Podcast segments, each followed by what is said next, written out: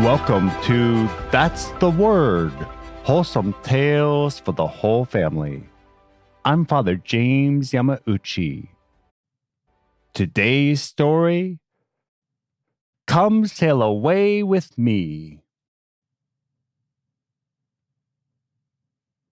Ray had had enough. He was excited when James invited him to come on the trip to the island.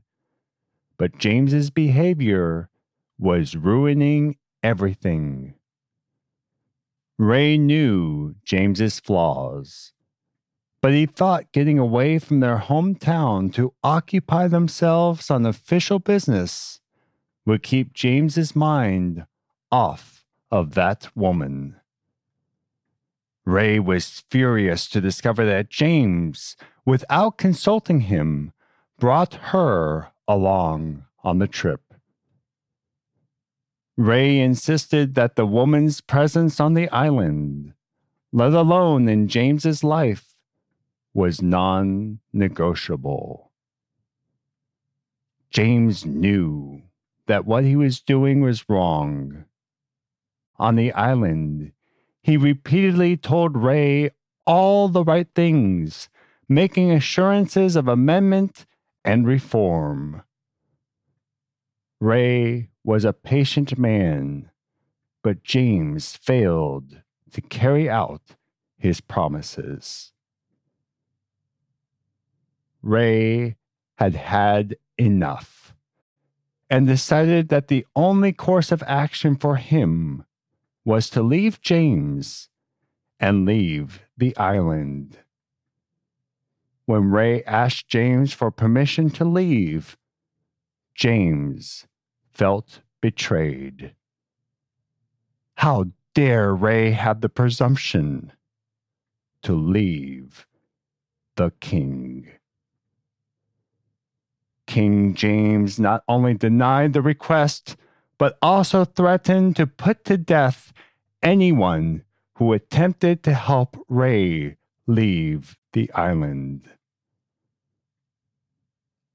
Ray had had enough, and he would not let even a king deter him from doing what was right and just. Ray and another companion made their way to the shore. Though the people at the port were sympathetic, they certainly were not willing to risk their own lives to sail him back home. His companion had doubts that they could ever make it off the island. Ray was not disturbed by the king's order, retorting, An earthly king withholds the means of flight but the King of heaven will supply them. Facing the sea, Ray took off his large cloak and placed it on the water. Next, he placed his staff on the cloak, took one corner of the cloak, and tied it to the staff. His cloak now served as both boat and sail. Ray's companion stood back in utter amazement as Ray made the sign of the cross and stepped on the miraculous vessel. Ray turned to his companion, beckoning him to come sail away with him. The companion, trembling with fear, refused to leave shore. Ray looked at his companion, disappointed by his lack of faith, then turned out toward the sea and pushed away from shore. On his miraculous vessel, Ray skirted around the boats that had refused him passage. The sailors aboard the ships lined the bulwarks to witness this marvel and cheer Ray on. He traveled on his cloak for six hours, covering 160 miles. When Ray finally sailed into his hometown, the amazed populace greeted him with acclamations. Ray was the confessor of the king, and the two had journeyed to the island to initiate a campaign for the conversion of the Moors. Ray's faith and actions that day moved the king. James mended his ways and experienced a true conversion. This was just one occasion when Ray proved himself a faithful servant of both church and country. By the age of 20, Ray was teaching philosophy at the university. At the age of 47, Ray donned the Dominican habit. He was a friend of St. Thomas Aquinas and was a great preacher who effected the conversion of many heretics, Jews, and Muslims. He would also serve as the confessor to Pope Gregory IX, who gave him the task to gather all the scattered decrees of popes and church councils to form the Decretals, which was considered the best compilation of canon law for centuries. The humble priest, who avoided positions of authority in his own life, but did not shy away from every opportunity to bring all men, including those in high authority, to follow Christ. Saint Raymond of Peñafort. And for this week, that's the word. This story was suggested, sort of, by Tim and Maria. And Father James will need to explain that. Yes. So I got a beautiful gift from some parishioners of mine and it is this image of a religious sailing across the sea on his cloak. I actually did not know who this was. I didn't think it was Saint Raymond of Peñafort, or did I know it was Saint Raymond of Peñafort? They told you that it was St. Raymond of Peñafort. That's right. They did tell me. But we didn't believe them because what the heck is this? Saint Raymond of Peñafort is the patron saint of canon lawyers. So I always imagined that he would have a book or looking like a judge, not fooling around at the sea.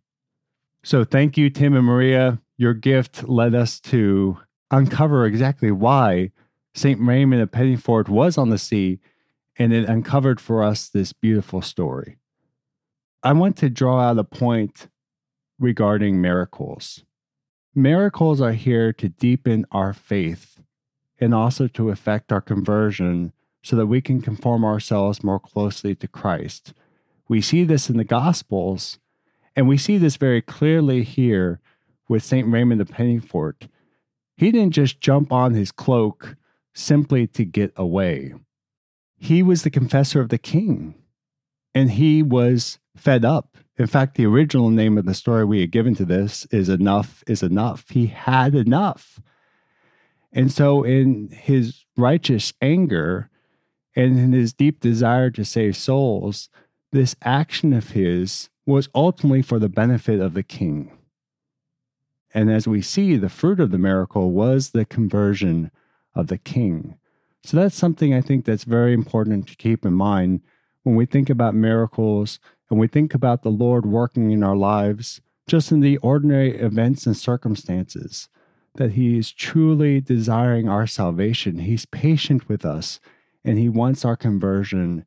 He wants us to be able to be fully conformed to Him because He knows that will make us happy in this life and in the next.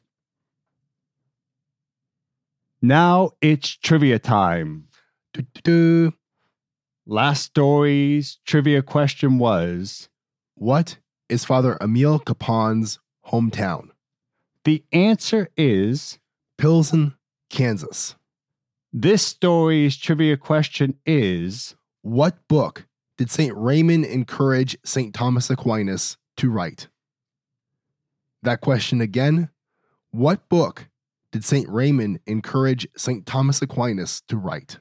If you think you know the answer, email us or contact us on social media and let us know. If you enjoy That's the Word, please share the word. You can see the story extras for this story at thunderrock.org, where you can see the painting of this story. Thunderrock.org is also where you can sign up for our weekly newsletter and where you can find our social links and our email if you have any feedback or story ideas like Tim and Maria. As the saying goes, a picture speaks a thousand words. A picture is worth a thousand words. There we go. Thanks for listening and join us. How did I mess that up? Thanks for listening and join us next Wednesday for another wholesome tale for the whole family.